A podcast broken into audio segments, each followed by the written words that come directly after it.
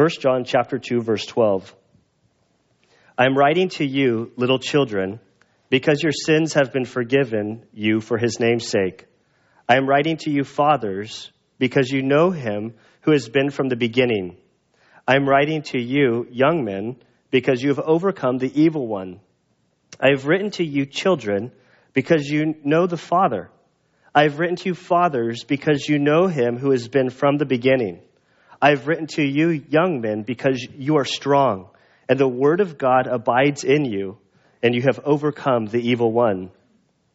Do not love the world nor the things in the world. If anyone loves the world, the love of the Father is not in him. For all that is in the world, the lust of the flesh, and the lust of the eyes, and the boastful pride of life, is not from the Father, but is from the world.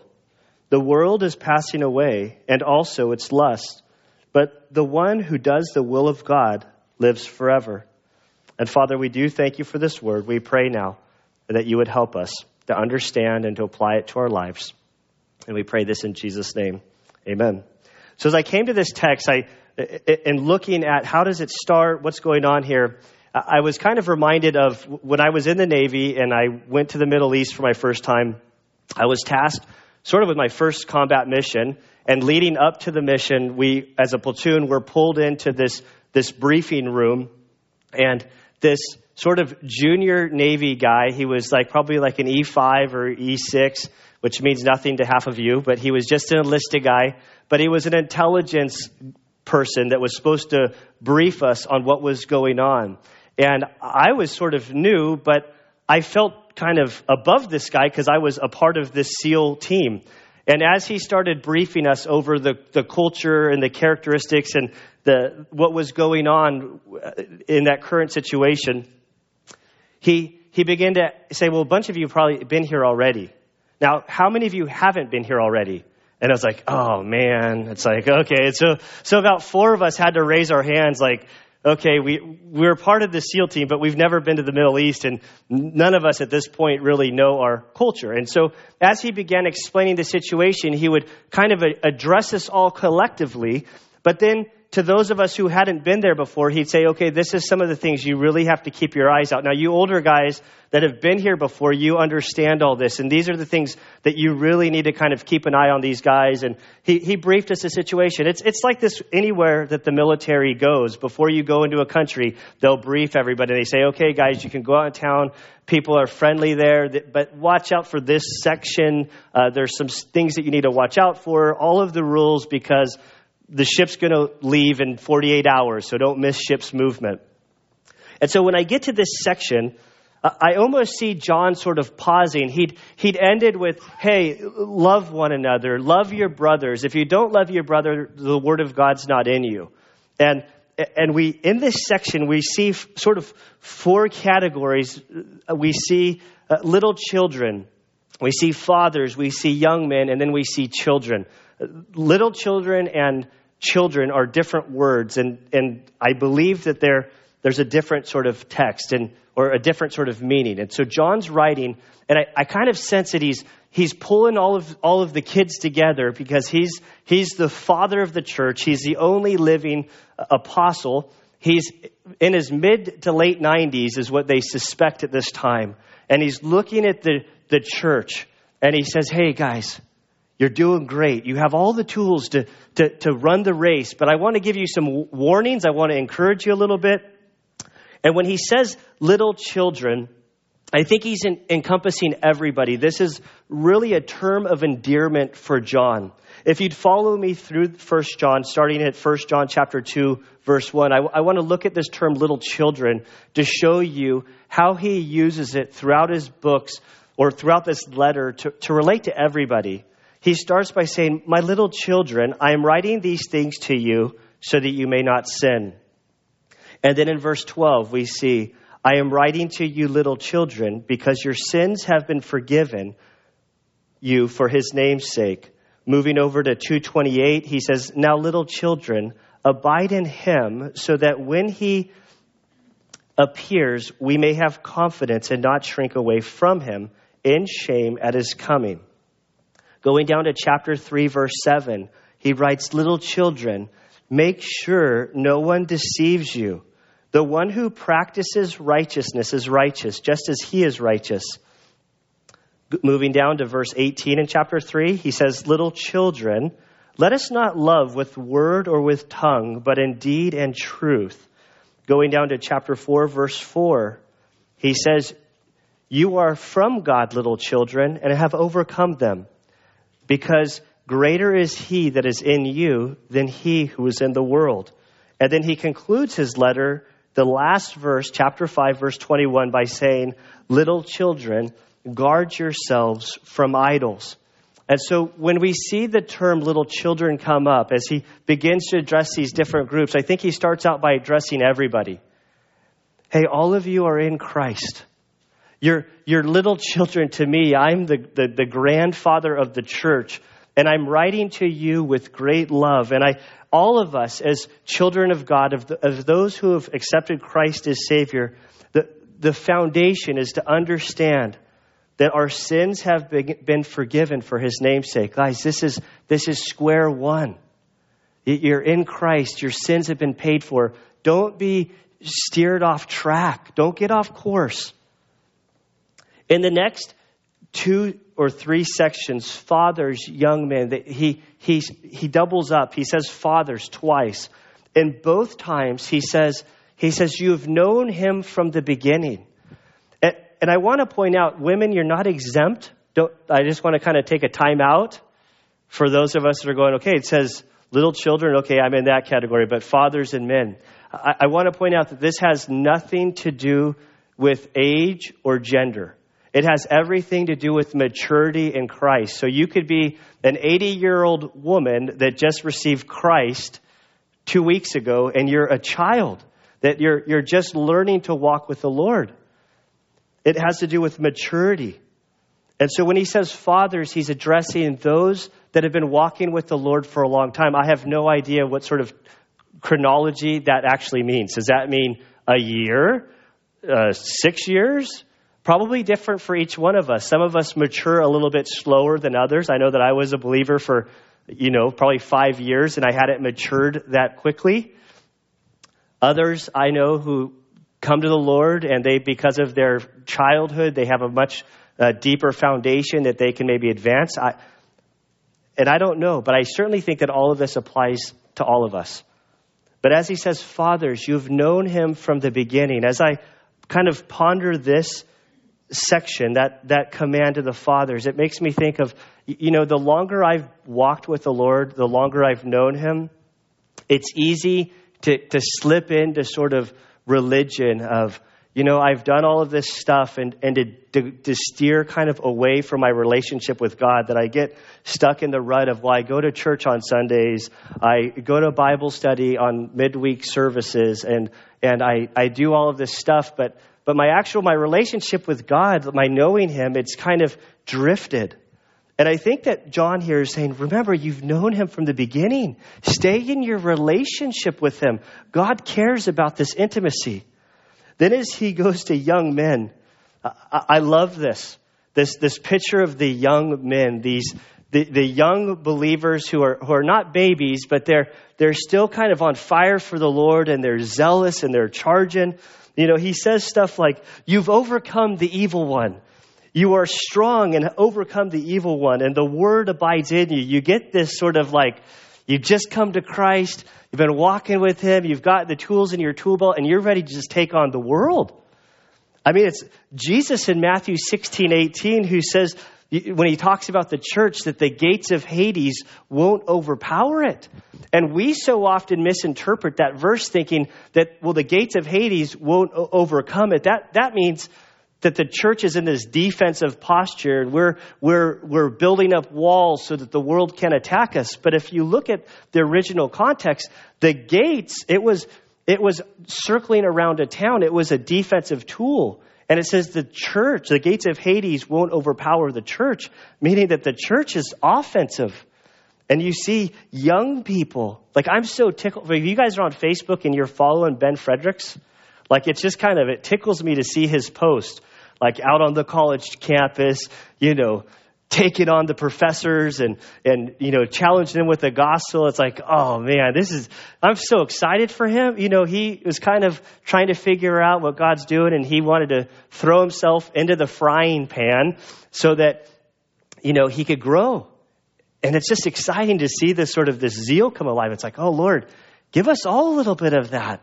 It's like, I'm ready to take you on, devil. I'm not afraid. I've got Christ. I'm ready to conquer. And he gives him this sort of boy. And then when he comes down to the children, this word children is different than the little children. It, it, literally could be translated like a little child under instruction that here you're a new believer, you're being trained. And he reminds him, you know the Father. Like all through this, this, this knowing, whether you're old or young, that John is impressing upon them this you, you know him. You have this relationship with him. Walk with him. Stay close to him. As we get through this book, we'll constantly see the term abide in him. Stay close to God because the world around, around you is going to try to steer you off course. And as he looks at all of these groups, little children, your sins have been paid for. Uh, fathers, you've known him from the beginning. Children or little young men, Uh, you're, what does he say here? I'm, see, I got ahead of myself. You're strong. You've overcome the evil one. You're charging young children that are sitting under instruction. You know him also. It's like this, you guys, you can do it. You're doing good. You're walking the walk. I think of a huddle. You know, the Valley Baptist, our church soccer league is not exactly the, we're not going to the World Cup anytime soon. Yeah, we're we're hoping to get a victory in one of these seasons. Yeah, well, easy, easy. There's no stutter. We don't need to go there. But but but in our games, so often, like the halftime, you know, Dan Dan Kidder's kind of the the coach of the team since he knows sports, and we're beaten and bruised, and the score's nine to one, not in our favor. And he's like, "Okay, you guys are doing great." And we're like, Really? Okay, I, I feeling good, Dan. Okay. You guys are really doing good. Um, we're, we're really, we're communicating good. Now we might want to try passing the ball. Pass the ball a little bit more because if you pass the ball, you're, you're going to keep them running. Uh, w- watch out for this. We need more people on defense. And he starts giving us some, some things to try to help us out in the second half. And so for us, a victory normally is constituted, okay, we were up nine to two in the first half, and we held them to four goals in the second half, but we didn't score anything.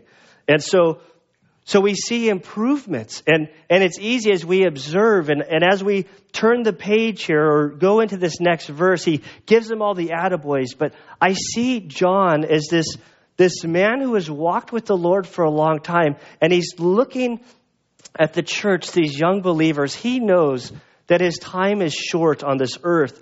And, he wants to give them these, these common areas that, that trip up believers. He, he starts out with don't love the world or the things in the world. In the next, what is it, four verses, this, this term world comes up six times. There's something important about this world. But I start thinking, wait a minute. Do not love the world nor the things of the world. Wasn't it John who wrote John 3:16, which says for God so loved the world? He he's already pointed us up in verse 2 of the same chapter. He says that that Christ was a propitiation for our sins, but not only for our sins, but for the whole world. Kind of highlighting this this love for the world. But we come here and he says, don't love the world nor the things in the world. If anyone loves the world, the love of the Father is not in him. And, and so it causes a sort of pause. What, what's he saying here? Now, in, when we read our Bibles and we come to words, it's important to understand how, how can this word be used? In John 3.16, clearly, he's, when he uses that terminology, and in 1 John 2 2, and he's, when he talks about Christ dying for the sins of the world, he's not talking about innate objects. He's, he's speaking of people. And so, world can be used to speak of, of people of the world, humanity. But as he comes into this section, he's not speaking of people, he's, he's talking about a, a system. One commentator says this that John warns of a world system opposed to God. And so within this world filled with people who are not walking with the Lord, while God loves them, their ideology, their ways go against God. And so he's going to give warnings about this sort of, hey, don't love that ideology. be careful. And there's this contrast for love of the world and love of God. And it makes me, does this mean that we shouldn't enjoy life? I, I like some have said, well, we can't enjoy anything here because if you enjoy stuff here, then, then you're loving the world. And I don't think it means that but by any stretch of the means. I, I, that God's given us this life. He's, he's blessed us with things. I, but I do think what he's getting at is that he wants us to have hearts like Job. Now, Job, in the first chapter of, of the book that records the story of his life, what had happened? He was a blessed man, and, and he's living his life. And behind the scenes, we see this sort of interplay between God and Satan. And Satan says, I bet I can take that Job and I can make him curse your name. I can make him resent you. God says, No, not Job. You can do whatever you want to him, but just don't take his life. And as this, as the first chapter sort of unravels, we see that everything's taken his livelihood, his, his children, his spouse, his whole world is just decimated, but not his life. And at the end of the chapter, we see Job say this Then Job arose and tore his robe and shaved his head, and he fell to the ground and he worshiped. He said, Naked I came from my mother's womb, and naked I shall return there. The Lord gave, and the Lord is taken away. Blessed be the name of the Lord. And we see this, what I refer to as like open handed theology of Job, that, that he goes through life, his, his hands are open, and if God gives to him, he feels just super blessed. And he's thankful to God for the gifts that he has.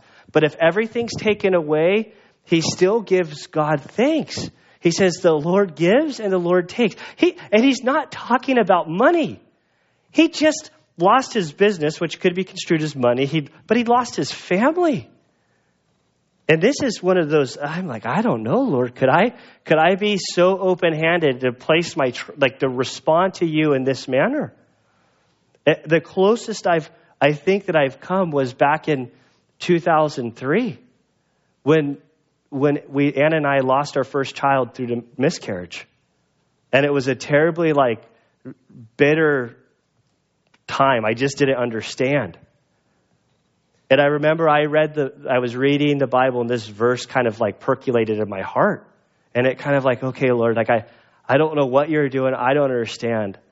And, and I certainly wasn't like communicating with Anna about this. This is me wrestling with God. And around this same time is when Matt Redman came out with this song, Blessed Be the Name of the Lord. And Anna just broke down in tears one day and she said, Man, the Lord just gave me this song. And then I heard the song, and it was like, oh wow, like that verse in the song, that's, that, that song came out of this verse. If we go to Philippians chapter 4, I think we see another aspect of this. And in Philippians chapter 4, one of the verses that we see on boxers' robes as they're entering into the ring is Philippians 4:13. I can do all things through Christ who strengthens me and then the guy's knocked out. And you think, man, did he get something wrong there? Or is this like verse? I, I thought he could do all things. And we misunderstand this verse. So it, it's taken out of context. But if we look at verse, chapter 4, verse 10, as Paul writes from jail, he says, But I rejoiced in the Lord greatly that now at last you have revived your concern for me. Indeed, you were concerned before but you lacked the lacked opportunity. I the next time your car breaks down or something happens to you that you find yourself helpless and somebody comes to you to help, this verse changed everything. The, the Chick fil A day, we went down there, we were there for like four hours. I don't like crowds. I like Chick fil A. I was ready to get out of there after four hours. And as I walked to the car, I'm going, man, where are those jingly things? Uh, oh man, I don't see it. I'm like, hey, Ben, can you run back to go look? He's like, okay, I'll go look. But it's like, well, Nathaniel was there too. Yeah. And you did the running. Okay. Nathaniel did the running.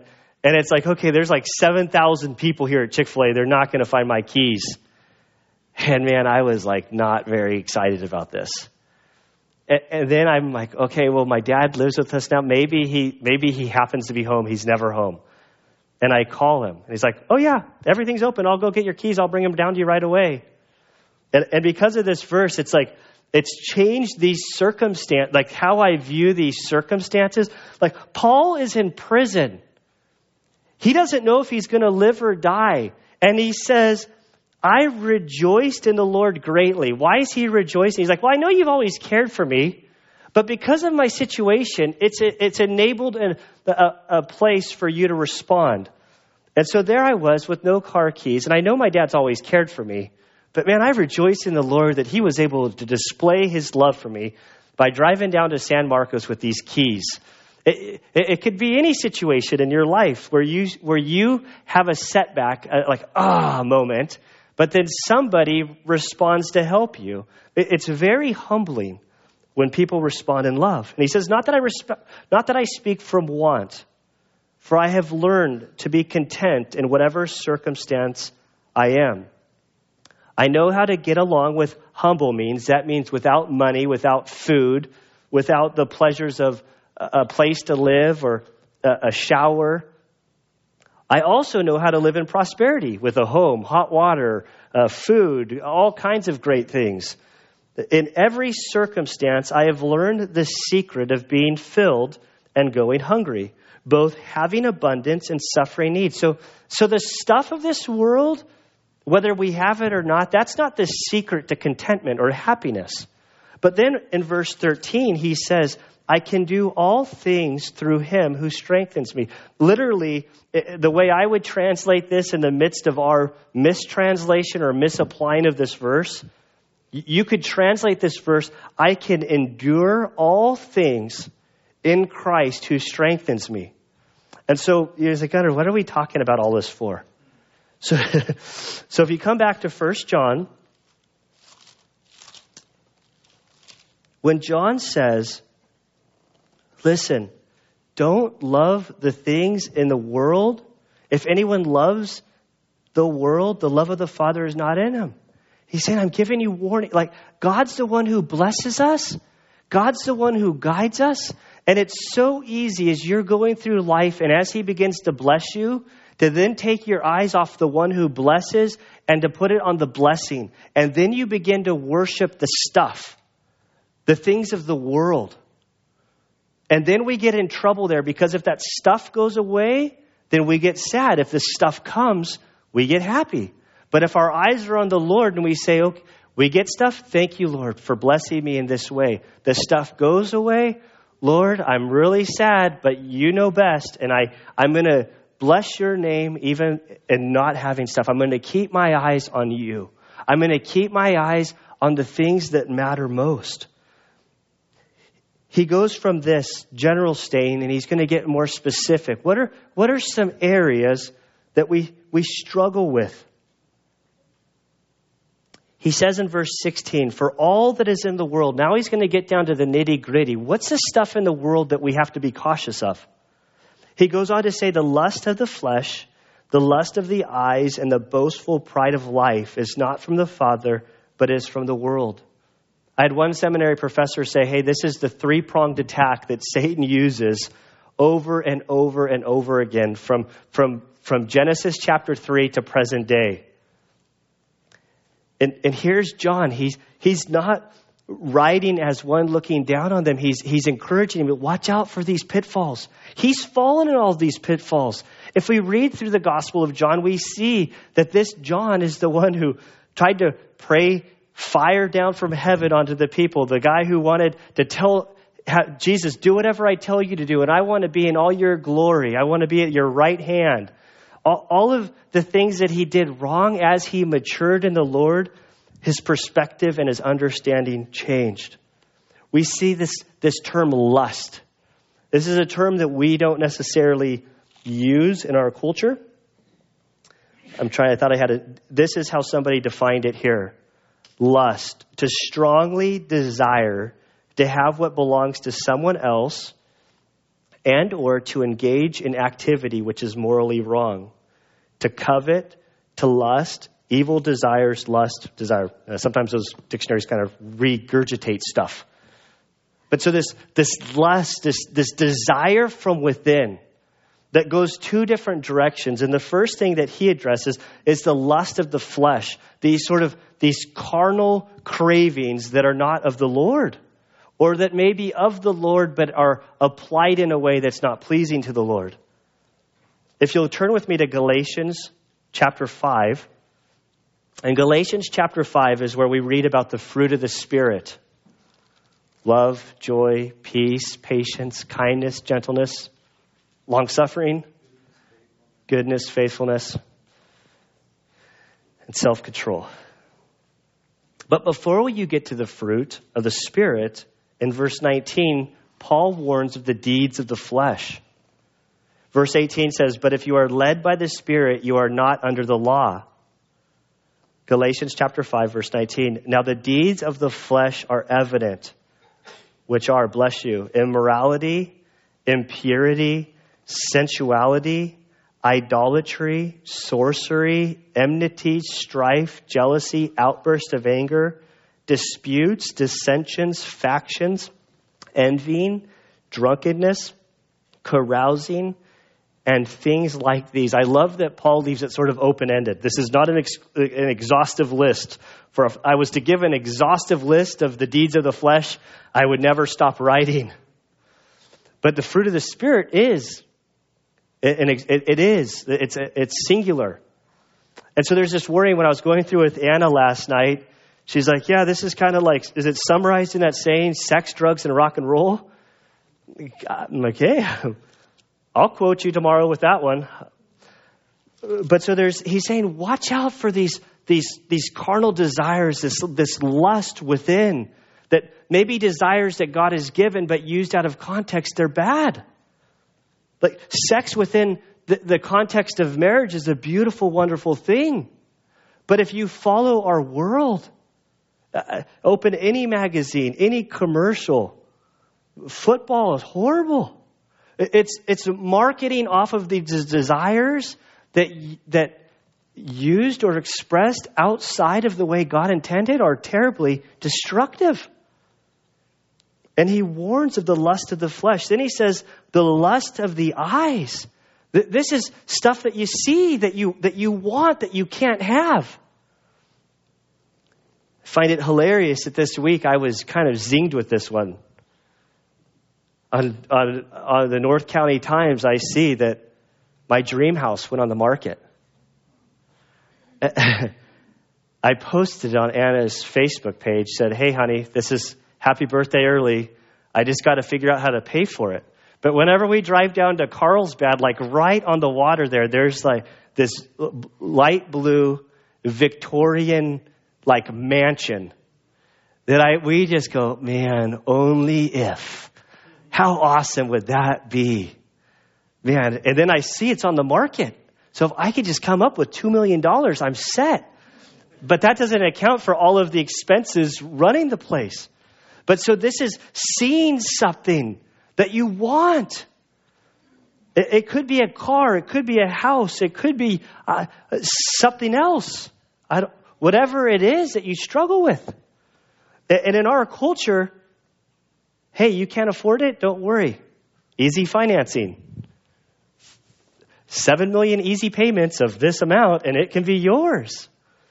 And so there's this, there's this caution the, these sensual desires within that aren't of the Lord, these, these cravings that we see something and we think, if I only had that, if I only had that car, or if I only had that house, then I would be happy. These things that are like carrots that dangle out that we chase after. We put ourselves into great debt. We do things, we, or we work to death and we are never with our family because we're chasing after these things that we think will be, bring happiness, but they don't. And he says, Don't fall for that trap. I've been around the block a couple times. Stay strong. Walk with the Lord. You know Him. You've conquered the evil one. Don't fall for the lust of the, the flesh or the lust of the eye. And then the third thing, and the boastful pride of life. The boastful pride of life, I think, is summarized with the saying if you've got it, flaunt it. It doesn't matter. You know, I, I kind of, I, it cracks me when I see people, the thing that's helped me with lust of the eye is when I see people driving a car that I really like. And I think it's like, man, I would really like that Porsche 911. But think of his payments. He doesn't own that thing. I'll dri- I don't mind driving my car with 190,000. It's paid for. That bumper sticker, when I see the little, the little dump cars that say, don't laugh, it's paid for, that, that brings true envy. It's like, man, that's the way to go. No debt, free from the bondage of money. It's this boastful pride of life where you're trying to, to build yourself up over others. You, you can't take any of it with you when you die. And he says, The world is passing away and also its lusts, but the one who does the will of God lives forever. One of the things, when we get sick, we watch a lot of TV, right? We go on to our, our live, I, well, I don't, we stream stuff. And, and as I was kind of coming out of the sickness, one of the, the I streamed this documentary online, and it was fascinating. It was uh, about the 30s. Specifically, it said the 30s, but it was really about 1929. And the culture in America during 1929, they interviewed a bunch of people who were kids there that grew up in these very wealthy families. And it was fascinating to me to, to listen Uh, to the testimonies from this time when America was booming, the stock market would never fail, and everybody's placing their money, an economy that would never go bad. They were chasing houses and cars and fine wines, and all of this stuff was just going great. And, and as it began to fail, the panic. And there was one guy, I forget his name, who he just went on the floor and started, he's like, I'll buy all of these stocks, all these shares to try to keep people chasing after the carrot. And to realize that, at, that the humanity, that the stock, the stock market back then was, was promising these things of happiness, and everybody was buying in. But it was a system that was due to collapse and, and, and looking at that and listening to the radio today, and in light of our election, I mean, politicians, all they're doing, they're marketing. They're, they're going after your, the lust of your eyes, the lust of your flesh, the boastful pride of life. If you vote for me, and I don't care what side you're on, every, your world, your life is going to get so much better. You're going to get more money all your stuff that you worry about, like medical expenses, it's going to be paid for and covered. All, all of these things that, that, we put our confidence in to, to try to find joy. It's marketing. And, and John says, don't fall for it. Place your things. The world is passing away. All of this stuff, when you die, it, it's not going to mean anything in eternity. So seek after the Father honor him, walk with him, and in that you'll live forever. I wanted to read from a paraphrase. We're, we're, we're getting close to communion today. It's coming. And this would be a short message. But the, the message paraphrase, I liked how it worded these, these three or four verses. And don't read along in your Bible. You're not going to be able to follow. It's a paraphrase. But I thought the way Eugene Peterson phrased this uh, helped put these these few verses into easier to swallow sort of understanding. And he writes, Don't love this world's ways. Don't love the world's goods. Love of the world squeezes out love for the Father. Practically everything that goes on in the world, wanting your own way, wanting everything for yourself, wanting to appear important, has nothing to do with the Father. It just isolates you from Him. The world and all its wanting, wanting, wanting is on the way out. But whoever does what God wants is set for eternity. And so this picture of, of God has us here for a reason. And, And we have to caution ourselves as we as we read this verse, don't love the world or the things in the world. If anyone loves the world, but the love of the Father is not in him. It, it can set us off to, to an extreme of isolation that, that we're going to go be in our own little corner of us four no more. And I don't trust the three of you that are with me because you're evil. And, and we, we go into isolation from the world, and that's not what God's asking us to do. Jesus' prayer, his high priestly prayer, as it's referred to in John 17, right before he was to go to be betrayed. He says, I do not ask you to take them out of the world, but to keep them from the evil one. They are not of the world, even as I am not of the world. Sanctify them in the truth. Your word is truth. As you sent me into the world, I have sent them into the world. And as he's praying for them, he's, Lord, sanctify them. Keep them strong in you because they've got to go out. There's a world that doesn't know you. There's a, all kinds of people are being misled by this world's ideology. And, and the key is not isolation, but insulation. That we need to insulate ourselves. We need to be strong in the Lord and you can go out. Paul writes in, in 1 Corinthians chapter 5, verse 9 through 10. As he's talking about, it's his second letter. I don't know what ha- we refer to it as 1 Corinthians, but he'd, he'd written them before. I believe that he was so angry in, in their behavior that God said, Well, that one's not going into the record books for eternity. We're going to just delete that one, and we're going to start with this one. And as Paul writes them this second time, or maybe it's a third time, I don't know how many upset letters Paul sent to them. But he says, As I wrote you in my letter not to associate with immoral people, I did not at all mean with the immoral people of this world, or with the covetous, or swindlers, or with idolaters, for then you would have to go out of the world. He goes on to explain listen, the people I'm telling you to warn out, that I'm giving you warning from, are those that are professing Christians that are living these, these lives of hypocrisy, to, to be cautious there. But as you're out in the world, you can't go anywhere. The, the world, we, our job is not, as J. Vernon McGee said, is not to clean the fishbowl, but is to catch fish and to tell them about Jesus so lives could be changed. And when I look at these commands about loving the world, it's, it, it's, it's terribly difficult because the world is terribly appealing. If we're honest, the lust of our flesh, those are strong desires. The, the lust of our eyes, man, those are strong cravings. The boastful pride of life that we get into a setting and we want, we want to feel significant.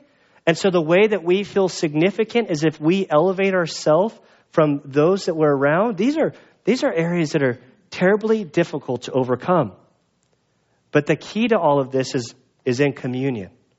We need Jesus. Jesus is the key. I'm writing you, little children, because your sins have been forgiven for his name's sake. Jesus came to this world. He lived the perfect life.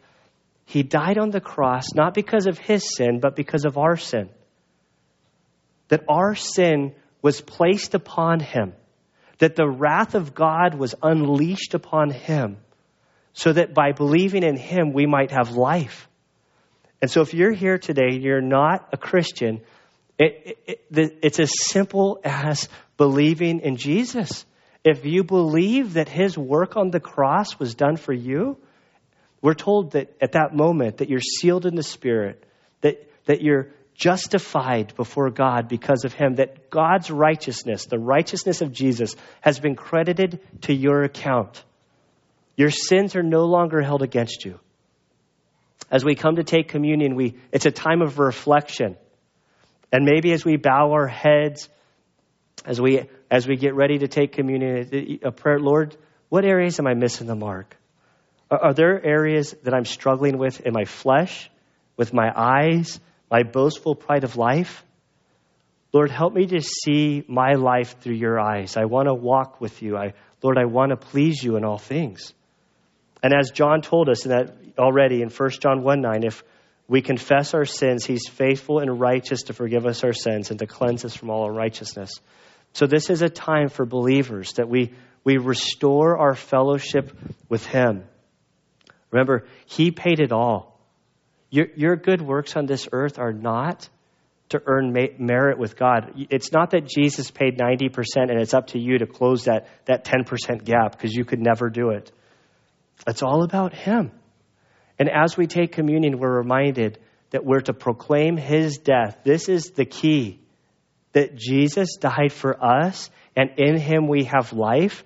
And we're told that as often as we partake of communion, we're to proclaim his Lord, the Lord's death until He comes. So I'd ask you, who, who are people that you know that don't know Jesus? Are you communicating with people? Are you sharing the love of God with people? Pray for them that they might come to know Him through Christ. So I'm going to pray. Rick's going to come sing the old rugged cross.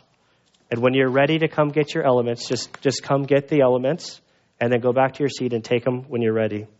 So, Father, we do thank you and praise you for this day. Lord, we thank you for your word. Lord, I thank you for John's life, Lord.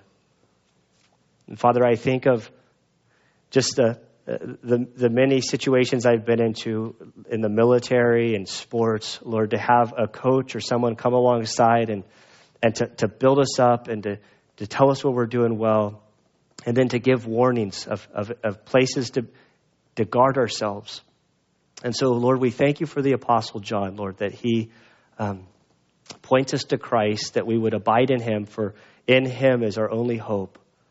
And Father, he warns us of these areas that so often trip us up. And Lord, if we find ourselves here today tripped up and struggling over certain areas, Father, help us to, to surrender this over to you.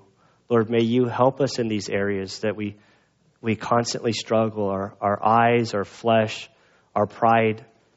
Father, we desire to be more like you.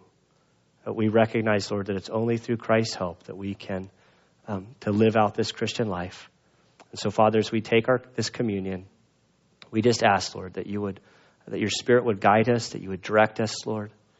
We love you, Father, and we pray this in Christ's good name.